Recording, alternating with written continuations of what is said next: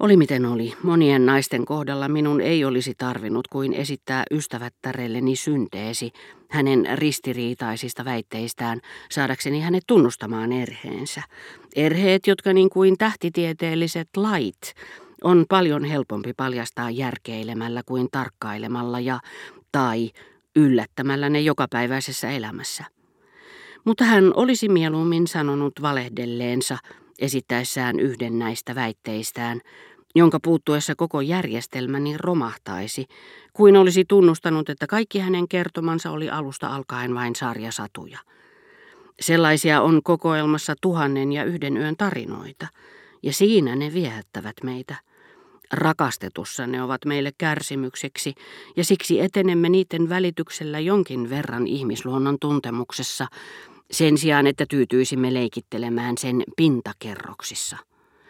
Suru tunkeutuu meihin ja pakottaa tuskallisen uteliaisuutemmekin tunkeutumaan.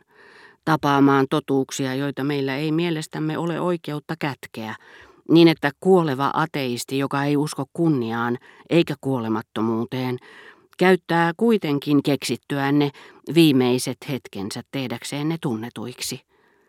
Olin ilmeisesti kuullut vasta ensimmäisen Leaa koskevan väitteen. En hän edes tiennyt, tunsiko Albertin hänet vai ei. No, sehän oli aivan sama asia. Hänet oli ehdottomasti estettävä tapaamasta Trocaderossa tämä tuttava, tai tutustumasta tähän tuntemattomaan. Väitin, etten tiennyt, tunsiko hän Leaan. Balbekissa minun oli kuitenkin täytynyt saada se tietää Albertinilta itseltään. Sillä unohdus tuhosi niin hyvin minussa kuin Albertinissakin suuren osan hänen esittämistään väitteistä.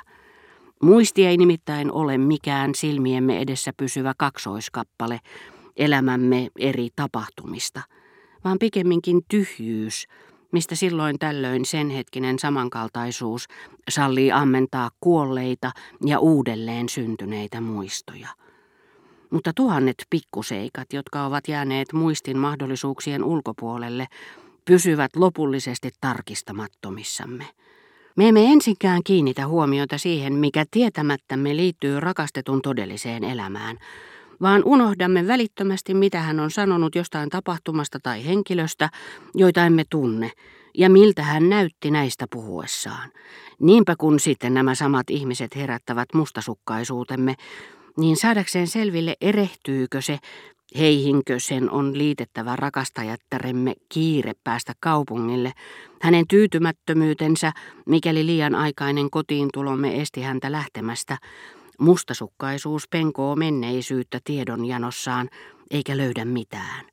Alati menneisyyteen kohdistuessaan se muistuttaa historian tutkijaa kirjoittamassa aiheesta, josta ei ole dokumentteja. Alati myöhässä se syöksyy kuin raivoisa härkä sinne, mistä ei enää tapaakaan loistavaa ja ylpeää olentoa, joka ärsyttää sitä pistoillaan, julman yleisön ihaillessa olennon oveluutta ja lumoa. Mustasukkaisuus pyristelee tyhjyydessä, epävarmana, niin kuin me itse unissamme kärsiessämme, kun emme löydäkään tyhjästä talosta jotakuta, jonka olemme valveelämässä hyvin tunteneet, mutta joka unessa saattaakin olla joku muu ja on vain lainannut toisen henkilön piirteet. Epävarmana kuin me itse herätessämme, etenkin kun yritämme tunnistaa unemme sitä taikka tätä yksityiskohtaa. Miltä ystävätär näytti sen sanoessaan? Eikö hän vain ollutkin onnellisen näköinen, vihelteli jopa, niin kuin käy vain silloin, kun hän ajattelee rakastuneesti, ja läsnäolomme häiritsee ja ärsyttää häntä. Eikö hän vain sanonutkin jotakin, mikä on ristiriidassa sen kanssa, mitä hän nyt vakuuttaa, että hän tuntee sen ja sen henkilön tai ei tunne häntä? Emme tiedä sitä, emme saa sitä koskaan tietää, Etsimme sitkeästi unen mitättömiä rippeitä, sillä välin kun elämä rakastajattaren kanssa jatkuu, hajamielinen suhtautumisemme siihen, millä emme tiedä olevan merkitystä, kiinnostus siihen, millä sitä ei ehkä ole, painajaisen omainen elämä ihmisineen, joihin meillä ei ole kosketusta, unohduksineen, aukkoineen, turhine, tuskineen, unen kaltainen elämämme. Huomasin, että maitotyttö oli vieläkin siinä, Sanoin, että matka oli tosiaankin pitkä, etten tarvinnut häntä. Tyttökin oli heti sitä mieltä, että hankalaa se olisi. Iltapäivällä on urheilukilpailut, haluaisin mennä sinne. Tunsin, että hän osasi jo sanoa, rakastan urheilua, ja käyttäisi jonkin ajan kuluttua sanontaa, elää elämänsä. Vastasin, etten todellakaan tarvinnut häntä ja annoin hänelle viisi frangia. Heti paikalla, koska hän yllättyi ja ajatteli, että jos hän sai viisi frangia tyhjän tautta, hän saisi paljon asiani toimittamisesta. Tytöstä alkoi tuntua, ettei urheilukilpailuilla ollutkaan merkitystä. Olisin kyllä käynyt asioillanne, pelkkä järjestelykysymys. Mutta työnsin hänet ovelle, minun oli saatava olla yksin, saatava aikaan, ettei Albertin voisi Trocaderossa tavata Leaan ystävättäriä. Minun oli pakko, pakko onnistua. Itse asiassa en vielä tiennyt kuinka, ja ensi aluksi avasin käteni, katselin niitä, naksuttelin sorminiveliäni, joko siksi, että mieli, joka ei löydä etsimäänsä, suo itselleen laiskuuden puuskassa lepohetken, jolloin mitättömimmätkin asiat tulevat näkyviin selvästi, kuin ratavarsien ruohonkorret, joiden voi vaunun ikkunasta nähdä värisevän tuulessa junan pysähtyessä autiolla maaseudulla. Tauon, joka ei aina ole sen hedelmällisempi kuin vangitun eläimen, kauhusta jäykän tai lumoutuneen liikkumattomuus, tai siksi, että pidin valmiusasemissa ruumistani, kuten myös älyäni, ja sen mahdollisuuksia vaikuttaa siihen tai siihen henkilöön, niin kuin asetta, jonka laukaus kohta erottaisi Albertinin Leasta ja tämän kahdesta ystävättärestä.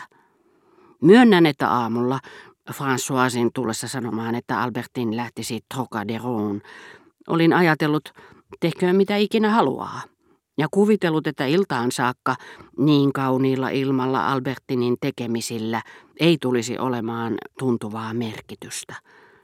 Mutta en ollutkaan, kuten olin luullut, tuntenut oloani niin huolettomaksi ainoastaan aamuauringon ansiosta, vaan koska olin pakottanut Albertinin luopumaan suunnitelmista, jotka hän saattaisi panna alulle, jopa toteuttaa Verderäänien luona, ja rajoitettuani hänen iltapäivänsä itse valitsemaani matineaan, jotta hän ei voisi valmistella mitään sitä silmällä pitäen, tiesin, että mitä hän tekisikin, olisi viatonta.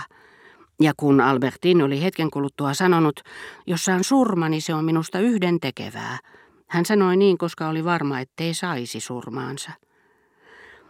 Sinä aamuna minua ja Albertinia oli ympäröinyt enemmän kuin auringon valo konsanaan, tuo näkymätön ilmapiiri, jonka läpikuultavalla ja vaihtelevalla välityksellä me havaitsimme, minä hänen tekonsa, hän taas oman tärkeän elämänsä, Toisin sanoen nämä uskomukset, joita emme suoraan aisti, mutta joita ei voi verrata tyhjyyteen sen paremmin kuin ympäröivää ilmaakaan, ailahtelevina, milloin innostavan, milloin tukahduttavan ilmapiirin muovaajina, ne pitäisi ottaa huomioon ja merkitä muistiin yhtä huolellisesti kuin lämpötila, ilmanpaine, vuoden ajat, sillä elämämme päivillä on sekä fyysinen että moraalinen omalaatuisuutensa.